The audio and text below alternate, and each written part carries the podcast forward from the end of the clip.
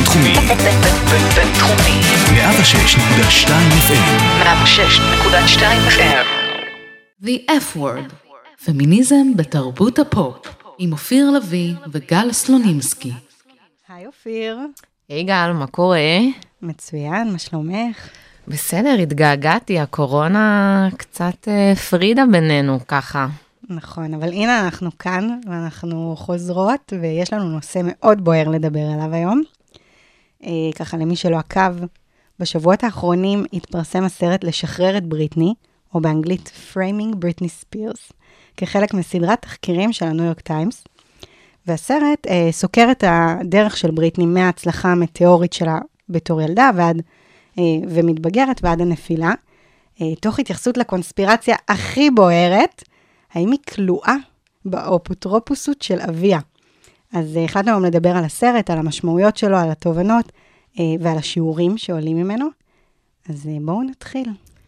טוב, אז בריטני ספירס, מי, מי לא מכיר, מי לא מכירה, למרות שהצעירים יותר, מה שנקרא, אולי פחות, אבל אני זוכרת אה, כבר, מה זה, מגיל 4-5 נראה לי, הייתה מדהימה, ורק לחכות שהקליפ שלה יופיע ב-MTV.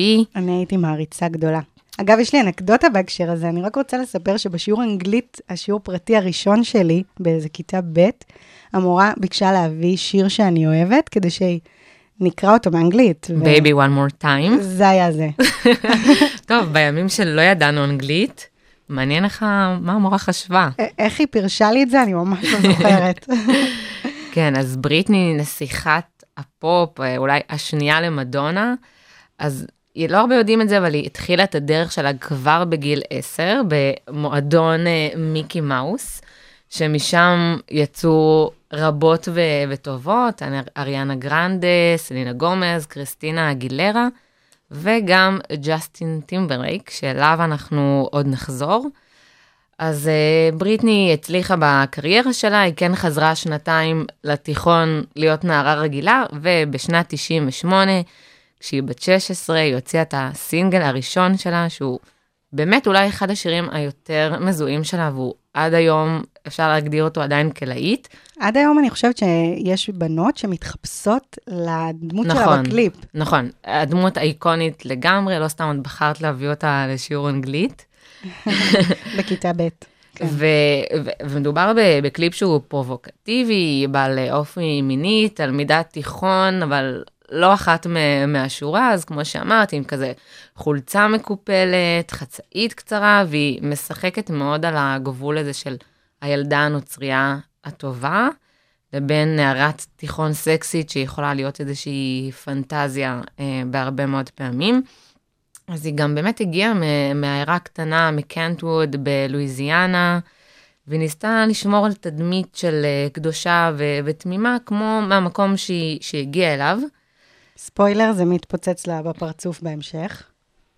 כן, אז, אז התקשורת, בואי נגיד, היה לה חלק מאוד גדול בזה, ובשנת 99 הגיע ג'סטין טימברלייק, והשניים הפכו ל power couple של הוליווד, הם היו באמת דוגמה כזאת, כמו בראד ו- וג'ניפר, אז ככה של עולם המוזיקה. ואז התקשורת התחילה לחטט ולנסות להבין איך הבחורה הקדושה והתמימה יוצאת עם ה...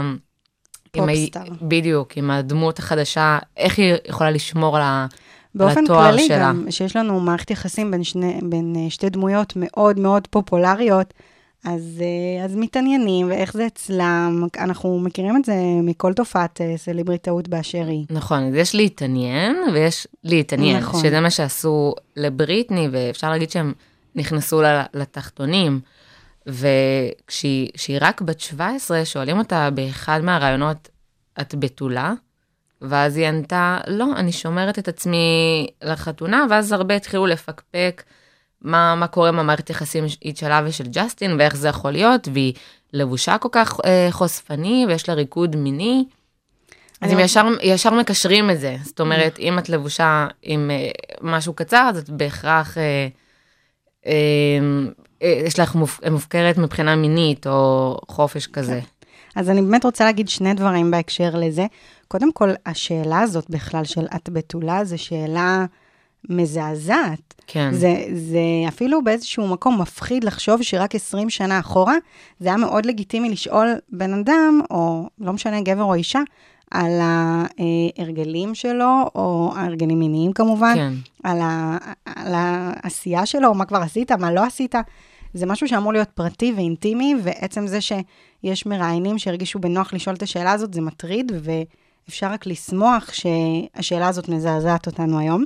נכון. והדבר השני שאמרת, שהוא ממש ממש נכון, הקשר המעצבן הזה אפילו, נקרא לזה ככה, בין, אה, בין בגדים לבין מיניות. זאת אומרת, אם בריטני ספירס לובשת מיני ומחשוף, זה בהכרח אומר שהיא היא כבר לא בתולה. בדיוק, אז זה קצת מחזיר אותי למחאת המכנסונים, שאנחנו עדיין בזה, זאת אומרת, זה עדיין לא משהו שהוא עבר מהעולם כמו לשאול מישהי, האם את, האם את בתולה?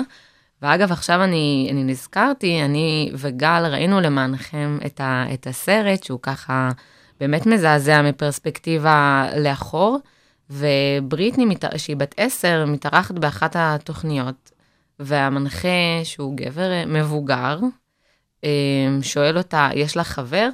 היא, עונה לו שלא, ואז הוא שואל אותה, אני יכול להיות חבר שלך? ולא friend, אלא boyfriend, ממש הבן זוג. כן.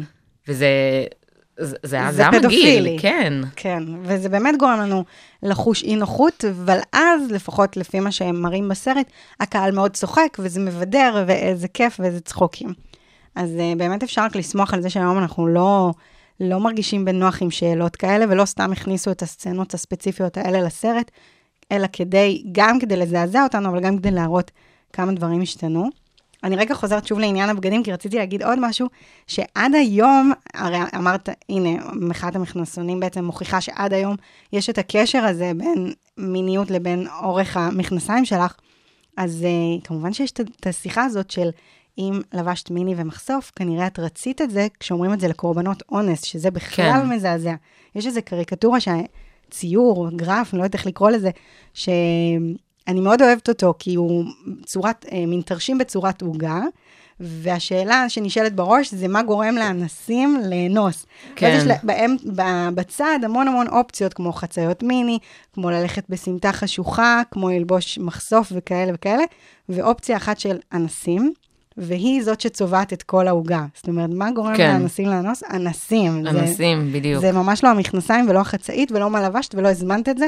ו, וזה שבעצם חושבים שבריטני לא בתולה במערכת יחסים שלה עם ג'סטין, ושוב, זה בכלל לא רלוונטי ולא לגיטימי להתעניין בזה, אבל נניח וכבר הגענו להתעניין, ועצם זה שחושבים את זה, כי בקליפים שלה היא משדרת מיניות, זה הקשר מעצבן ולא תקין, שצריך להפריד בין, בינו. בין א' לב' לא קשור. נכון, אז אני באמת מקווה, כמו, כמו שדיברת, על, על גורמים לאונס, אז זו שאלה שעדיין שואלים אותה בחקירות במשטרה ובבתי משפט, ועוד כל מיני דברים מזעזעים ו- ולא רלוונטיים, כן, מה לבשת? שאני מקווה שיעלמו מה, מהעולם.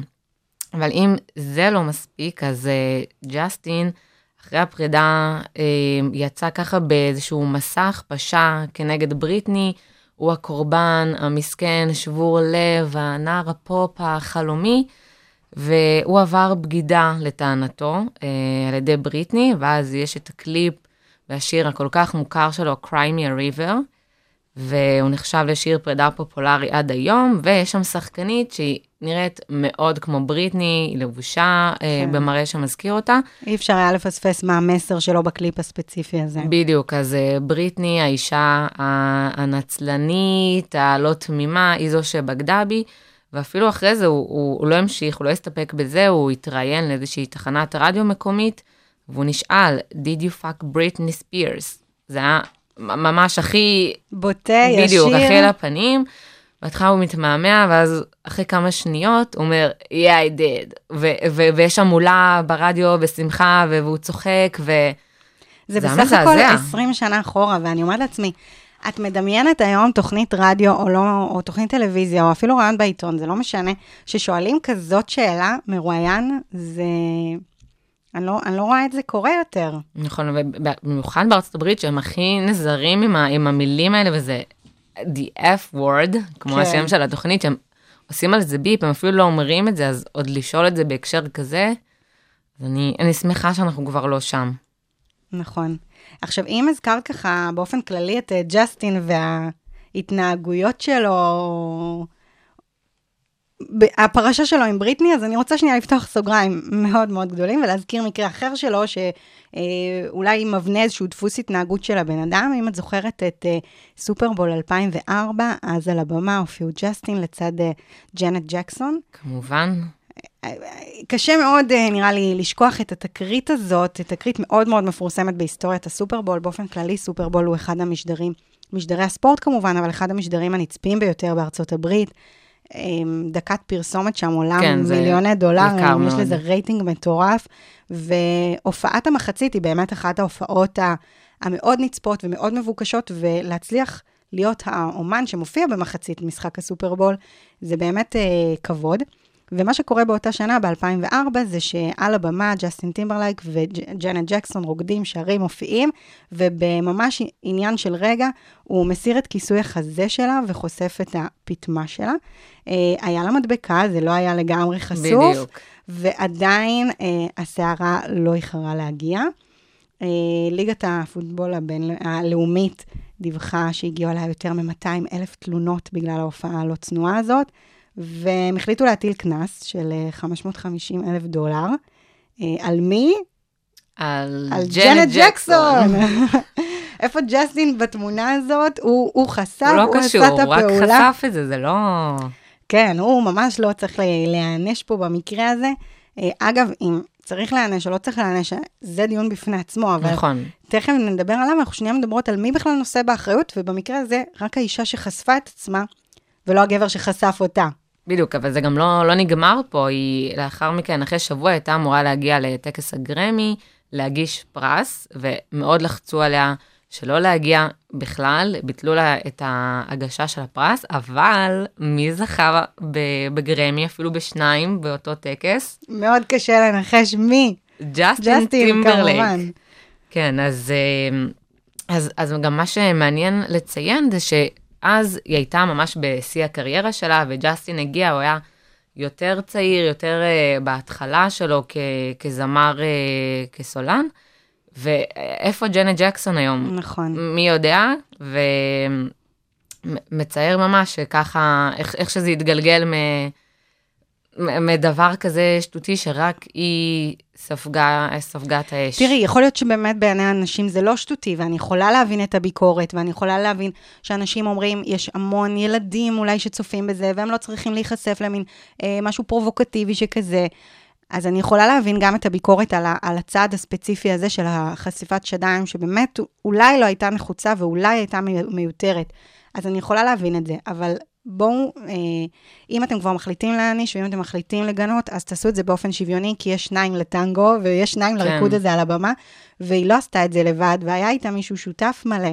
אז למה היא כן והוא לא? למה, אה, אוקיי, זה העירום שלה, אבל הוא חלק מזה, ו... וזה פשוט לא הוגן. ו... זאת אומרת שרק היא נשאה באחריות על זה, ורק היא נענשה, אה, ועד היום כמובן אה, מרגישה את זה. מה שמזכיר לי אגב את אה, סופרבול 2019, ממש לא מזמן, אה, שאדם לוין, מרון פייב, סולן מרון פייב, הופיע על הבמה בהופעת המחצית הכל כך מבוקשת, והוא הופיע בלי חולצה. כן, אז זו בדיוק הנקודה שגם רציתי להגיע אליה. זאת אומרת, הפטמה של הגבר, שהוא חשוף חזה, אבל היא אפילו לא, לא ראו את זה, זה היה עם מדבקה נכון. מכוסה, אז, אז למה זה לא אותו דין? אז זהו, שכשאדם לוין הופיע, אז גם היו הרבה, הרבה תלונות. הרבה אנשים אמרו שזה לא הוגן, וזה לא יאה, וזה לא, וזה לא תקין, אבל לא היה אף אחד מה... לא ננקטו אף אחד מהצעדים שננקטו כלפי ג'נט ג'קסון. אדם לוין לא נקנס ולא הוחרם, ולא, והקריירה שלו לא אה, התרסקה. זאת אומרת, אוקיי, היו צופים שאמרו, הוא לא היה צריך להופיע בלי חולצה, אבל גבר בלי חולצה הוא הרבה יותר סבבה, גם אם הפטמות שלו חשופות לחלוטין, מאשר ג'נט ג'קסון, שהיה לה איזה רגע של אה, חשיפת חזה, שאפילו לא חשפה את זה כן, לחלוטין. של תקרית לבוש, כמו זה, שהוגדר. זה בעצם פער בין איך אנחנו תופסים בכלל חזה גברי לנשי, וזה פער הרבה הרבה יותר אה, עמוק מזה. כן, אז גם מעניין, אנחנו לא ניכנס לזה עכשיו, אבל מעניין אם ג'נט ג'קסון לא הייתה קורית התקרית איתה בכלל, אז אם, אם בכלל היו תלונות על זה, ולא, כי זה נעשה בהשוואה נכון. לג'נט, אז את מעניין. מדברת על אדם לוין, זאת אומרת, כן. אם היו מתלוננים, לא היה את המקרה כן, ההשוואה. מני- מניחה שלא. גם אני מניחה שלא, כי כמה פעמים ראינו זמרים ומפורסמים בלי חולצה, וזה אף פעם לא גרר תלונות. כן. ברור שזה היה בהשוואה, כן, בטח. אז אם אנחנו נחזור uh, לבריטני, אז, אז ההערות על המיניות שלה, הם, זה לא רק היה בהקשר של, של ג'סטין, אם כן שכבו או לא שכבו, um, היום זה ממש הסלאט שיימינג שאנחנו ככה כבר יותר uh, מכירות וחוות מקרוב, בכל ההקשר גם של uh, לבוש ומיניות. והיא נשאלה גם למה כל העולם מדבר על השדיים שלך, ובריטני הייתה נערה תמימה, היא, היא צחקקה, היא כזה לא יודעת, ו, ולא כל כך ידעה מה לענות. כן, אה, בסרט אפשר לראות מאוד בבירור שהיא לא כל כך יודעת להתמודד עם ה... עם ה... אה, כל מיני, כל הכינויים האלה, נקרא לזה ככה. כן. אני חושבת שהיום נשים כבר יותר יודעות לעמוד על שלהם, אז שוב, כמעט 20 שנה. ועוברות הכנה לראיונות, היא פשוט הגיעה כן. כמו שהיא. ו... וגם בגלל שהנושא לא היה מדובר, אז היא פשוט לא ידעה איך, איך להגיב לו. בדיוק, מה כן. עושים היא- כששואלים אותי שאלות מאוד- כל כך מאוד, אינטימיות? אה, מאוד הופתעה, וזה גם לא נגמר בזה.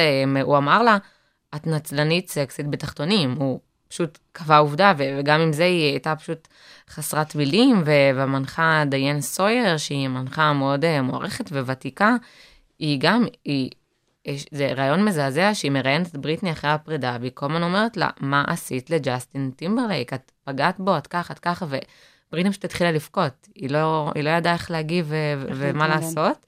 ומה שממש זעזע אותי, זה היא הואשמה כדוגמה רעה לילדים, זה עוד, עוד לפני מה שעתיד לבוא וההכפשות שהיא תעבור, אבל אשת מושל מרילנד אמרה שהייתה רוצה לירות בה, ועברו לסדר היום, זאת כן. אומרת, לי זה היה נשמע מזעזע. מזעזע, ברור, זה מאוד מזעזע. זו הסתה לאלימות, והיא עוברת לרצח. ככה. כן, לרצח, יותר גרוע. כן, והיא עוברת פשוט ככה מתחת לרדאר, כי אני חושבת שכל הפרידה הזאת מג'סטין פתאום הפכה את בריטני למכוכבת על, לאיזושהי שנואה. כן. אה, שנואת העם, נקרא לזה ככה. הביט ש- ששברה לו את הלב. כן, ממש ככה. אה, אז בריטני באמת, אפשר אפילו להגיד כמצופה, כי מי יכול לעמוד בכל אה, מכבש הלחצים הזה, והיא היא באיזשהו מקום איבדה את זה, אפשר להגיד את זה ככה. אה, פתאום החלה איזושהי הידרדרות מאוד מאוד מהירה בחיים שלה, היה לה מין חתונת בזק כזאת בווגאס עם אה, קווין פדרליין, שני ראיונות רצופים כמעט, גירושים, שימוש בסמים, השמנה, הזנחה, אשפוזים במכוני גמילה, הופעות מביכות, זאת זה אומרת, היה ממש... כדור שלג כזה. נכון. אה, ואתרי הרכילות כמובן חגגו על זה. אה, והשיא של אה, חגיגת, אפשר לומר, אתרי הרכילות, היה בשנת 2007, כשהיא גילחה את השיער שלה. זה היה בעקבות קרב על משמורת על הילדים שלה, וזה היה הרגע שבאמת כולם, היה פה איזושהי, זה היה גושפנקה סופית כזאת, בריטני השתגעה. נכון, אני זוכרת, אם, אם, אני לא, אם אני לא טועה, שבאותו זמן צפיתי בגיא פינס לדעתי, וזה היה כזה breaking news כזה, משהו חשוב. בריטני עשתה גלח, בריטני התחרפנה. זה אמ, תמונות שחרוצות בזיכרון, כן. מי שחובב את תרבות הפופ באופן כללי, או אה, את בריטני בפרט, אי אפשר לשכוח את התמונות האלה. גם נכון. היה לה מבט בעיניים, של טירוף, טירוף. של, כן, ו- ויש גם את התמונות המפורסמות עם מטריה, שהיא, שהיא באה להרביץ לה- לתקוף לפפרצי. צלם פפרצי, כן. כן, ובדיעבד, כשאני רואה את זה, אני מאוד מאוד, יש לי הרבה חמלה כלפיה, וזה היה פשוט, אוקיי, בריטני התפלפה, בריטני השתגעה, בואו נמשיך הלאה. וכאילו, כמובן שהיא זכתה לה- להרבה תגובות מאוד שליליות, אבל אף אחד לא עצר לחשוב שהיא צריכה עזרה, וכולם ממש חגגו ורקדו על הדם שלה. אגב, כשמסתכלים היום במבט לאחור, היא לא הייתה היחידה אה, שעברה את הדבר הזה. זה איזושהי תופעה שקורית לצעירים. הרבה פעמים צעירים, כמו שאני לפחות תופסת את זה, אה, שאין להם אה, קרקע מספיק יציבה או משפחה מספיק עוטפת, ובאמת, הפפרצי לא מקלים. על, אה, על מפורסמים, ומפורסמים שמגיעים מאיזשהו מעמד מאוד אה, אה, אנונימי ונמוך, כמו שהייתה בריטני, ופתאום זוכים לתהילה מטאורית עולמית, לפעמים קשה להם להתמודד עם זה, והם לא באים מוכנים לפרסום המטורף הזה, וכן, זה יכול נכון. להוביל. ושוב, היא לא היחידה, גם ג'סט, אה, ג'סטין ביבר, כבר התבלבלתי כן. מרוב ג'סטינים, אבל גם ג'סטין ביבר איבד את זה באיזשהו שלב. כן, אה, דמי לובאטו, סלינה גומז, אמנדה. ביינס, לא, לא, לא חסר. חסר, נכון? אבל אצלה זה היה מאוד מאוד מתוקשר. זה גם די הראשון, לא, לא ראשוני, כן, אבל... ב- כל- בסדר גודל הזה, כן. כן. אז, אז אני חושבת שגם מה שאותי במיוחד זעזע זה שהראו בסרט חלק משעשועון שהזמינו אנשים, והשאלה הייתה, מה בריטני איבדה השנה? והיו איזה 15 תשובות, משהו, מספר מוגזם, והתשובות זה היה בעל, שיער, שפיות, קריירה, ואנשים, מה זה, מתלהבים שהם יודעים את התשובה, ו- והקהל גם באקסטזה, וזה זה פשוט ממש עצוב. אני חושבת שהרבה פעמים, זה משהו שקורה עד היום, אנחנו אה, לא חושבים על המשמעויות שמאחורי אה, לצחוק על בן אדם ככה. בן, כן. בעיקר בן אדם שהוא במצב נפשי רגיש, דברים כאלה ממוטטים אותו, וזה נכון עד היום, ואני חושבת שהשעשועון הזה, הוא היה הומוריסטי ומצחיק, אבל הוא נגע פה בנקודה מאוד רגישה אצל בריטני, וזה היה עוד, כן. עוד כן. תוספת אז, לכל אז, מה שהיא גם ככה אז עוברת. היום זה יותר מאחורי המקלדת ותגובות אה, באינסטגרם, בפייסבוק, אבל שם זה היה ממש בפריים טיים, וזה זה זה היה קשה לצ- לצפות בזה, לפחות עכשיו בדיעבד. בואי נדבר רגע על uh, הסיבה, אפשר לומר, אפשר לומר, שבגללה בכלל הגיעו לעשות את הסרט הזה, הרי היא כבר הרבה זמן בכל הסיפורים האלה, הם לפני יותר מעשור, והנה עכשיו מחליטים לעשות סרט על בריטני, ולמה? כי עולה פה איזושהי שאלה שפתחנו איתה את, ה, את כן. הפרק שלנו היום, האם היא, האם היא כלואה על ידי אביה? ובאמת הסיפור הזה של ה... האפוטרופוסות, אם היא כלואה, כלואה בתוך אה, איזושהי אפוטרופוסות לא הוגנת, התחילה ב-2008, אה, כשבית המשפט ממנה את אבא שלה, ג'יימי ספירס, אה, לנהל אותה, והוא אה, מקבל אחריות, הוא האפוטרופוס שלה, על, זה אומר על הכסף שלה ועל החיים שלה ועל כל ההחלטות שהיא מקבלת עוברות דרכו. אה, ועולות הרבה שאלות, האם הוא בכלל הבן אדם הנכון לעשות את זה. לאורך הסרט ככה רואים כמה פעמים, החל מההתחלה, שכל מה שעניין אותו זה ההכנסות שלה ולא הבריאות הנפשית שלה, והוא נכון. עצמו גם היה ידוע כאלכוהוליסט, והיא ביקשה שאין לה בעיה שיהיה לו אפוטרופוס, רק לא הוא, רק לא אבא שלה. בדיוק, נכון, היא ביקשה, היא גם ביקשה שזה לא, שזה לא יהיה הוא, וגם הוא, הוא לא רק האפוטרופוס שאחראי לרכוש ו- ו- ולגוף ו- ולקריירה, הוא גם דורש על זה עוד דמי ניהול. אז כשהוא רואה שהיא מתחילה, שהקריירה שלה חוזרת קצת, הוא רוצה עוד כסף, אז זה הכי גורם אה, לתהות על המניעים שלו. באיזשהו שלב בסרט אפילו אומרים שהוא דוחף אותה לעוד ועוד עבודה, הרבה מעבר למסוגלות שלה, כדי לחלוב ממנה, אפשר לומר ככה, את כל הכספים שהיא יכולה להרוויח בזכות הפרסום העצום שלה. אה, ואז בעצם נכנסת לתמונה אה, תנועה של מעריצים שקוראת לעצמה השטג פרי בריטני. קצת מזכיר אה, את, הס, את הסרטון המאוד מאוד ויראלי של אה, מישהו שצועק, leave בריטני. alone. כן, ובוכה. כן, זה היה בשלב של הקרחת.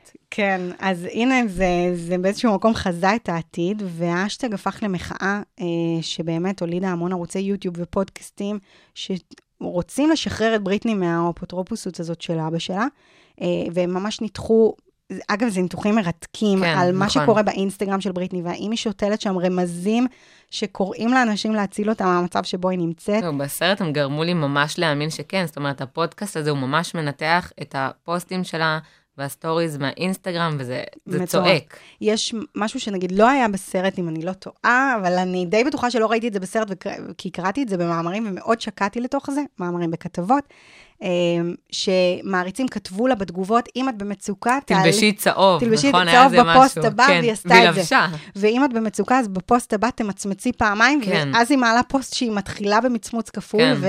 למרות שאני תוהה איך יש לה בכלל את הגישה לאינסטגרם, שזה ככה משתולל. יש שם הרבה שאלות, וזו ממש תעלומה, וה, והסרט הזה שנוצר רק מעצים את זה. אז אין, אין תשובה, כי כן. היא עצמה לא, לא הגיבה לסרט. כן, למרות ש... אבל היא אמרה שהיא תומכת ב- במעריצים. הם. אמרו, אם היא לא רוצה, אז אנחנו נפסיק. והיא אמרה אה, שהיא כן. תומכת בת- בתנועה, זה גם ככה ככה. גורם לחשוב, כן, שכנראה היא במצוקה. אה, ועוד משהו ככה עדכני, שבעקבות הסרט הזה, אה, שהציף בין היתר את ההתנהגות הלא תקינה של ג'סטין לאורך השנים, אז הוא התנצל בפני בריטני ספירס וגם בפני ג'נה ג'קסון, אה, והוא אמר, אני רוצה לקחת אחריות על המעשים שלי ולהתנצל, ואני מכבד אותם ואכפת לי, ואני יודע שכשלתי.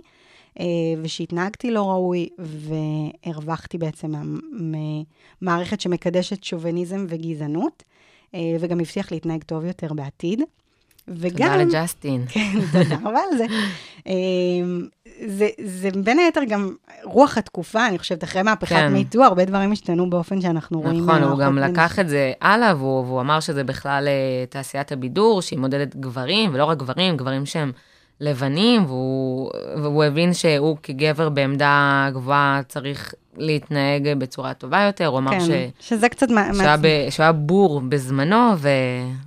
זה נכון, אגב, שפעם דברים כאלה היו עוברים חלק ו, ולא היו מעוררים סערה, והיום, אה, והיום כבר כן. אז- אני פשוט תוהה, הרי ההתנצלות הגיעה בעקבות הביקורת והלחץ והתגובות.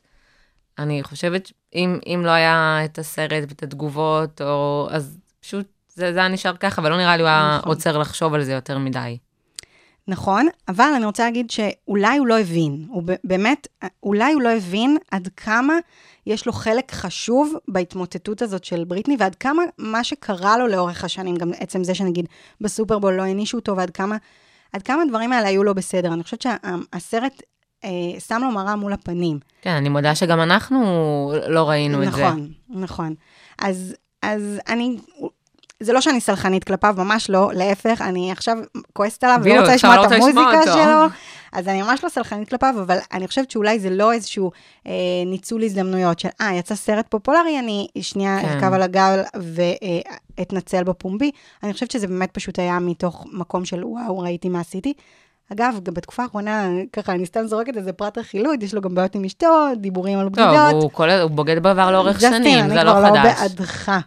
כן, אבל אה, למרות שאני חושבת, גם אם זה לא מגיע מהמניעים הכי טהורים של, של סליחה, אני עדיין חושבת שזה חשוב שהוא יתנצל, שזה מועלה על סדר היום, וגם שהוא לוקח אחריות למעשים שלו, בין אם הוא מתכוון לזה או לא, אני, אני כן חושבת שהוא מתכוון והוא באמת מצטער, אבל זה חשוב, כי גם יש המון פרשיות ומקרים שלא לוקחים נכון. אחריות ומתעלמים, אז, אז לפחות זה. נכון. טוב, אז הגענו לסיום של עוד פרק.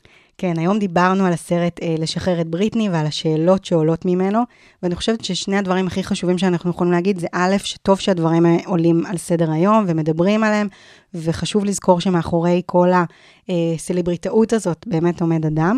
והדבר השני, בעיניי הוא אפילו יותר חשוב, זה שההתנהגויות והדיבורים כלפי אה, בריטני שהיו בעבר, היום כבר לא עוברים לנו אה, בשלום, ולא עובר חלק בגרון, ומציק לנו ומפריע לנו, וטוב שכך, כי זה אומר שהתפתחנו, ו...